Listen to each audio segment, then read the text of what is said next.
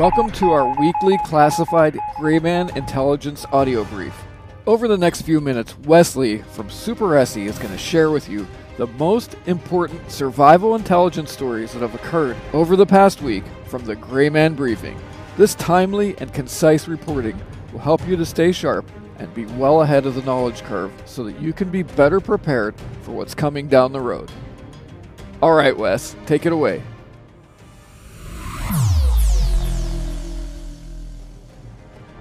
All right, thanks, David. So we'll get right into the brief. From the Grayman Briefing, this is a weekly recap of news and developments for your situational awareness, as always, with the bottom line up front. In this week's briefing, we're going to cover events from January eighteenth until February first. And as usual, we're going to break these down into categories. Let's start first with government oversight and censorship efforts. And first up, in an effort to reinstate the federal transportation mask mandate, the Department of Justice provided oral arguments to the eleventh Circuit U S Court of Appeals, saying that the department continues to believe that the order requiring masking in the transportation corridor is a valid exercise of the C D C's authority. Those opposing the mandate said that it lacks not only enrooting in federal statutes, but it also violated existing federal law and how it has been promulgated. The mandate also suffers from inconsistent application of sound science. So there's still an effort there to bring back that federal transportation mask mandate. Separately, the Biden administration announced that it will end the national emergency and public health emergency declarations, but they're going to extend it for a few more months. So they're planning on ending it on May eleventh. Shortly after this announcement, uh, the House Republicans, they passed a series of bills that would immediately end these two uh, declarations of emergency and also in the health the healthcare worker vaccine mandate. So an end to this emergency would mean a couple of things. One, the government would stop purchasing en masse vaccines and tests. The for those who still want to get uh, the vaccine or the, the boosters for COVID nineteen, they would have to purchase purchase purchase it themselves, or use health insurance or government health plans. Uh, Pfizer is also going to be raising their prices up to one hundred thirty dollars per dose. Um, this will be able to capitalize on those who are under the impression they need the vaccine to be able to continue to collect that that money from the, the shot. Uh, also, ending the declaration will mean an end to Title forty-two. So, like I said, the Republicans just passed a couple of bills. They've been trying to push H R three eighty-two and Resolution seven, and they've got two things passed, um, and I just touched on that. So in short, this new announcement, it, it's going to extend the government's ability to purchase vaccines for a few more months, but it also accomplishes the, the Biden administration's goal of reopening the border by ending Title forty-two. And we'll kind of transition into the censorship side of this. Uh, Meta, which is Facebook and Instagram, they announced that the account suspensions of former President Donald Trump will end in the coming weeks, Uh, because the social media outlets have assessed that the perceived, quote, serious risk to public safety that existed in January twenty twenty-one has sufficiently receded, and we will be reinstating Mister Trump's Facebook and Instagram accounts, end quote, but they will also censor and control those accounts with, quote, new guardrails in place to deter repeat offenses.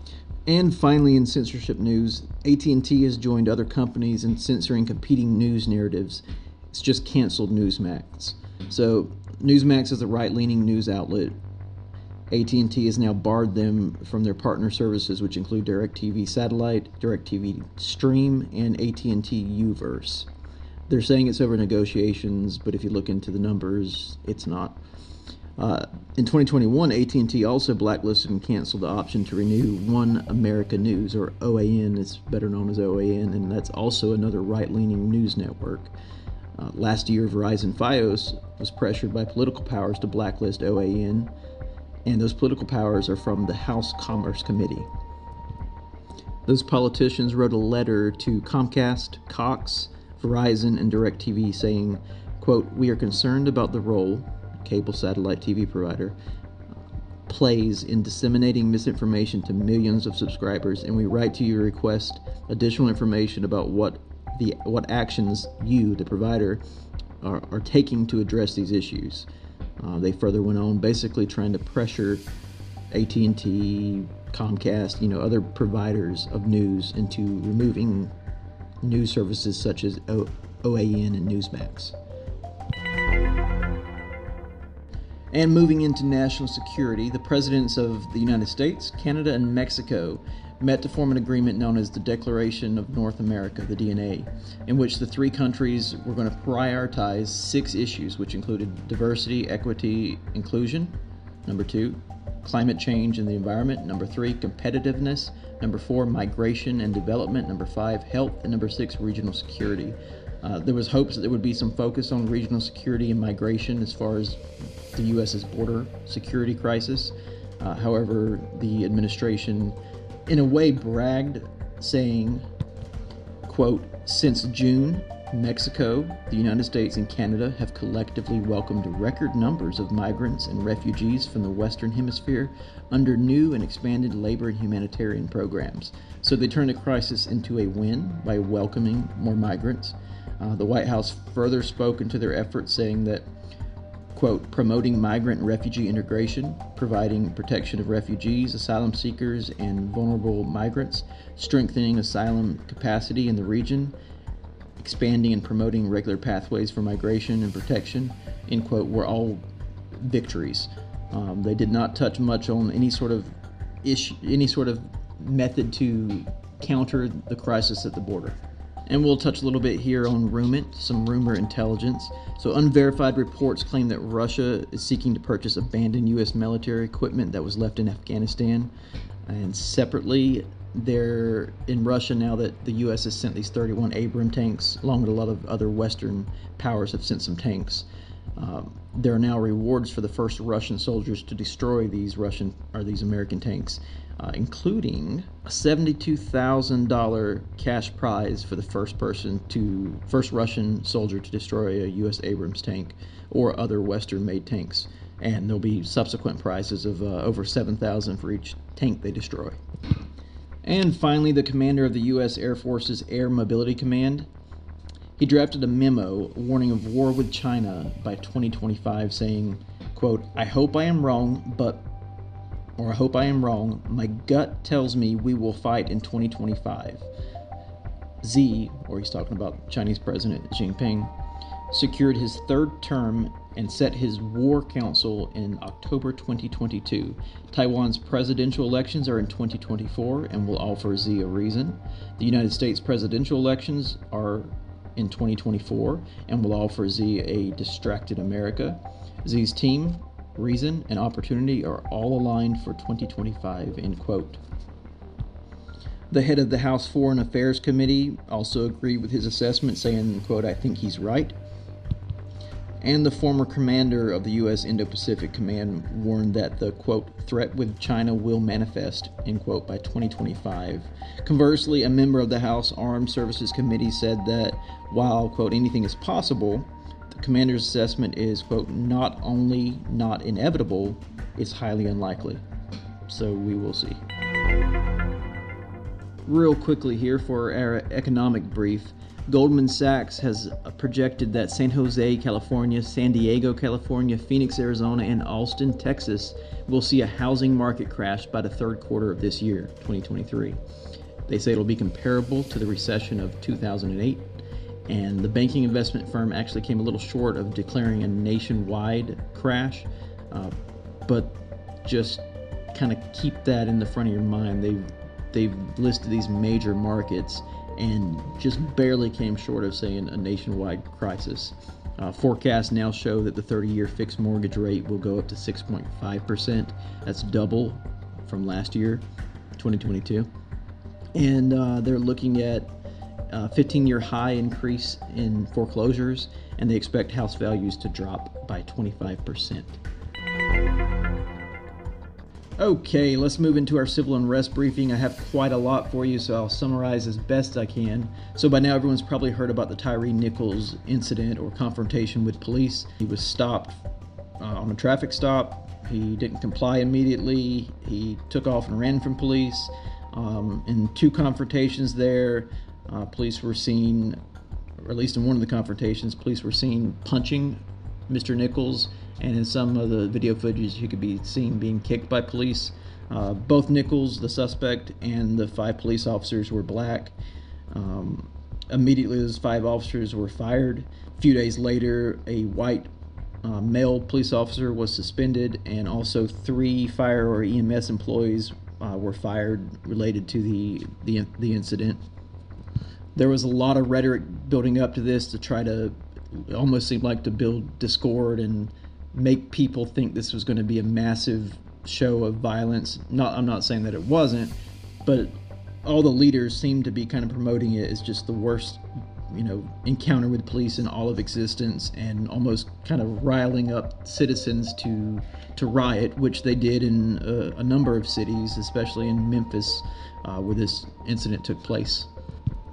Uh, you saw looting at Hibbett Sports, at I believe it was GameStop. A uh, number of looting incidents, a lot of police cars being set on fire, uh, police buildings being attacked, vandalized, graffiti, objects thrown at them. But overall, it's not at all comparable to the George Floyd riots. And our prediction is, now there is going to be a funeral for him, for Mister Nichols, on February first. So we're going to wait and see how that night turns out, and this coming weekend, how that kind of ends up.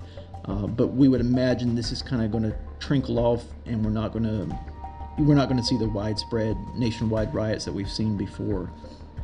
And moving on, members of the Progressive Anti-Abortion Uprising, or P A A U, have organized nationwide protests at C V S and Walgreens in opposition to those two pharmacies selling the abortion pill.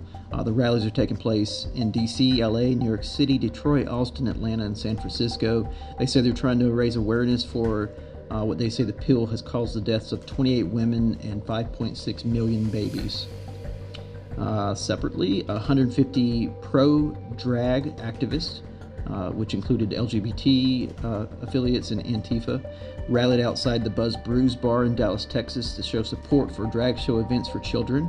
Uh, black cat, uh, black clad and masked and body armor wearing and rifle carrying militia members attended the protest to support that cause and Uh, what they say protect uh, their rally from outside uh, disturbers.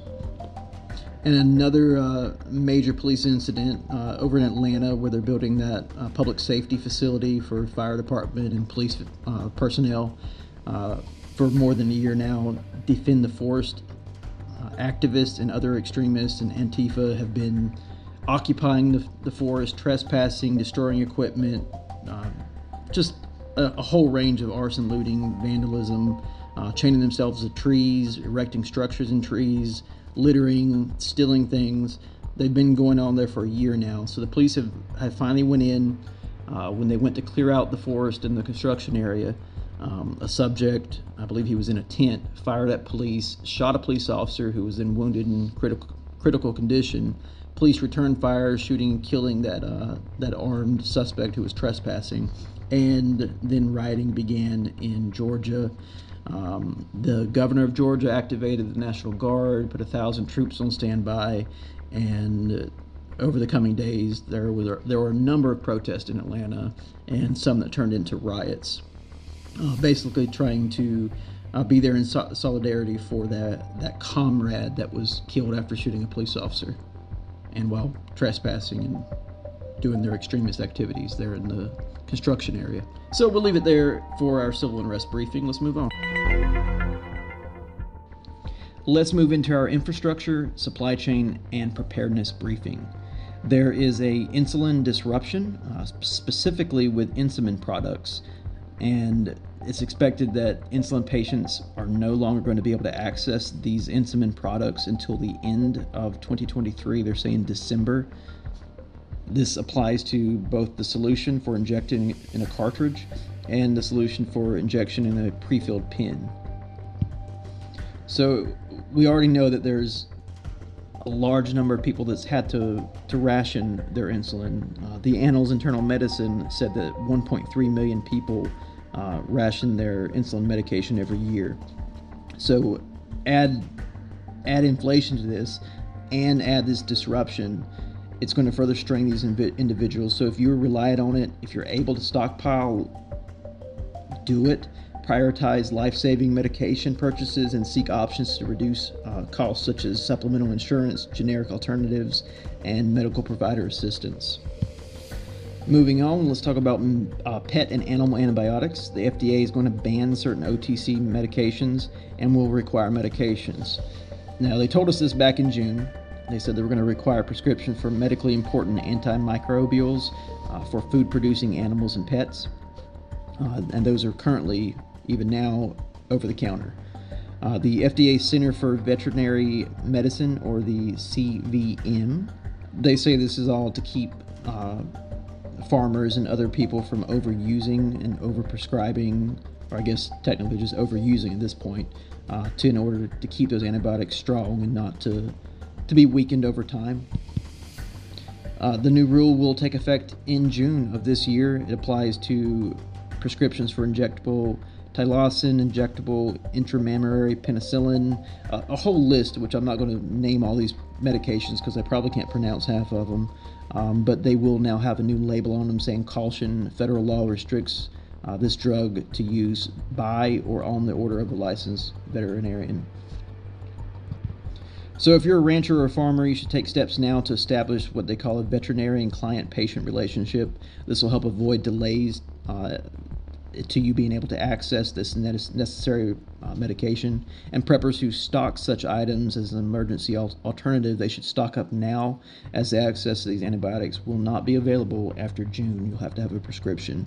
Uh, we've kind of really expanded on this in our uh, on the Grayman Briefing, and even talked about fish antibiotics and other tips and tricks for you. So if you're not already a subscriber of the Grayman Briefing, you can sign up at w w w dot grayman briefing dot com. That's gray with an A.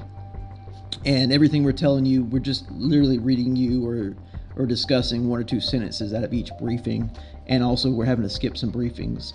Um, so you definitely want to sign up if you're not already a member.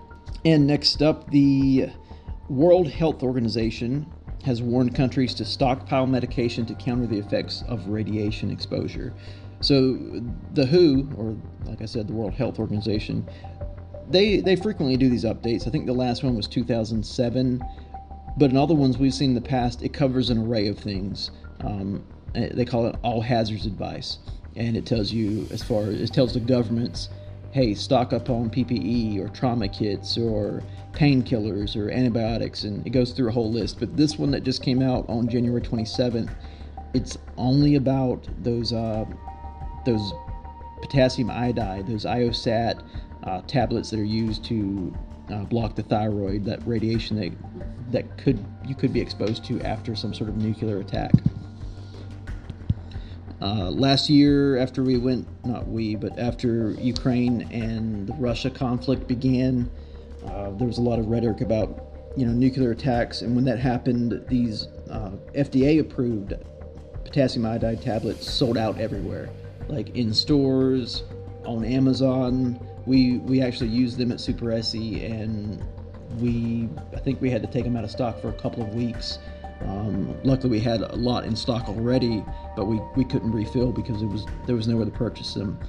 Um, but it is interesting the W H O would send this out, so just, you know, take that with a grain of salt, and, you know, why not just get a couple of pills just in case. And obviously if it's some sort of direct attack or something, they're going to be useless, but fallout wise, it, it, yeah, it could definitely help you. And now let's talk about water sources. So we're seeing a, a threat from a, a couple of different uh, streams here, including private ownership of water resources, geopolitical disputes, and drought. All these are threatening the U S water access. The G A O, or the Government Accountability Office, found that fourteen publicly traded water companies have inera- in- inaccurate or missing ownership data. Uh, these utilities, they provide tap water to our residences in at least thirty-three different states. And the World Water Council found that among, this is quote, among the la- largest water systems, private ownership is related to higher water prices and less affordability, and private ownership could be foreign owned or controlled. So without knowing who's actually owning these private um, water companies, um, there's a lot of rhetoric and belief and actual some pretty good evidence that a lot of them are owned by China and other countries. We already know that, you know, foreign businesses and conglomerates own more than thirty-eight million acres of U S land, including those with water sources. Industry analysis projected sixty-three million U S citizens only have access to unsafe tap water, and forty-four percent of the U S, not including Alaska and Hawaii, are suffering from drought conditions right now, uh, February first, twenty twenty-three. And finally, in our food supply uh, supply chain summary, uh, last year we provided a list of uh, all major incidences that occurred at different Uh, meat plants, uh, chicken plants, egg plants, uh, these production facilities where our food is either being made or processed. Uh, we provided a whole list of fires, cyber attacks, um, chemical attacks, um, any kind of odd incident that occurred. And it looked like uh, twenty twenty-one maybe had twelve, thirteen, fourteen of them. We saw in twenty twenty-two we had like thirty plus, maybe forty, and we we just recently reposted this on the Grayman Briefing, and we gave you an update for twenty twenty-three, so I'll give that to you here. January second, there was a fire at Associated Milk Producers facility in Wisconsin. It actually caused butter to melt and clog up uh, the canal and drainage systems. Uh, January eleventh, there was an explosion and a fire at Karis Chemical Plant, which makes or uh, provides potable water treatment.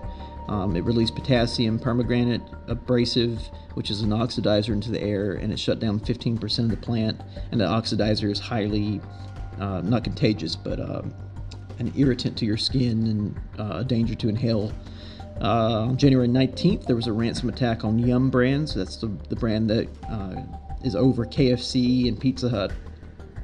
And on January twentieth, there was a Ship Creek uh, fire at Ship Creek Pet Food Processing Facility in Anchorage, Alaska. And on January twenty-eighth, there was a fire at an egg farm in Connecticut. Uh, they, they're saying one hundred thousand chickens were killed. You had sixteen fire departments respond to the fire. You had the Salvation Army out there. That's the most recent one we've tracked. And finally, we're going to end with the Second Amendment briefing. We're going to do a little different. This time we're going to summarize government leader statements and their rhetoric regarding restrictions on firearms, and we'll give you some Second Amendment legal updates. So U S Representative Gates introduced H R three seventy-four, that's the Abolish the A T F Act, uh, which is designed to defund and dismantle the A T F. Uh, Democrat legislators in New Mexico introduced H B one hundred, which would add a two-week waiting period for firearm purchases. Other uh, New Mexico Democrats are considering an assault weapons ban. A Republican legislator in Indiana has proposed a bill to raise the age to purchase A R fifteen style weapons from eighteen to twenty-one. U S senators and uh, at least one U S House, Rep- uh, U S House representative have a companion version of an assault weapons ban uh, that they've just introduced. The governor of Connecticut has called for an expansion of open carry bans, uh, which will be partly an expansion of sensitive locations. He's also adding limits to how many firearms can be purchased during a given time. In California, which is probably arguably the most strictest as far as firearm laws go, uh, they've had two mass shootings uh, in January, each totaling more than seven deaths. Its governor just called for more gun control, and during a recent interview, he called the Second Amendment a suicide pact. Um, this while he was surrounded by multiple armed guards walking on the street. And the governor of Minnesota has called for a ban of magazines holding more than ten rounds. He wants an establishment of a red flag firearm seizure law, um, and also supports raising the age for sporting rifles from eighteen to twenty-one. That's it. That's the end of the Second Amendment briefing. That's the end of this week's briefing. We kind of put uh, two weeks in here for you. Uh, again, this is Wes from Superesse reading out the Grayman Briefing. You can subscribe to the Grayman Briefing at w w w dot grayman briefing dot com. Grayman with an A. That's it. Take care. Thanks, guys. So before we head out of here, let us know what you think of these briefs by emailing us at help at ultimate survival tips dot com, or you can contact us through our website and the home base for this podcast, ultimate survival tips dot com. If you'd like to be even further ahead of the preparedness curve and get daily briefs from Wes delivered privately to you, Wes is giving Survival Show podcast subscribers one dollar off the normal monthly subscription cost of five dollars. So for only four dollars a month, you can get daily intelligence briefings from Wes when you go over to grayman briefing dot com and enter code G B C U S T at checkout. All right, that's about it. Thanks for joining us today. Until next time, keep it simple, be positive, and stay sharp.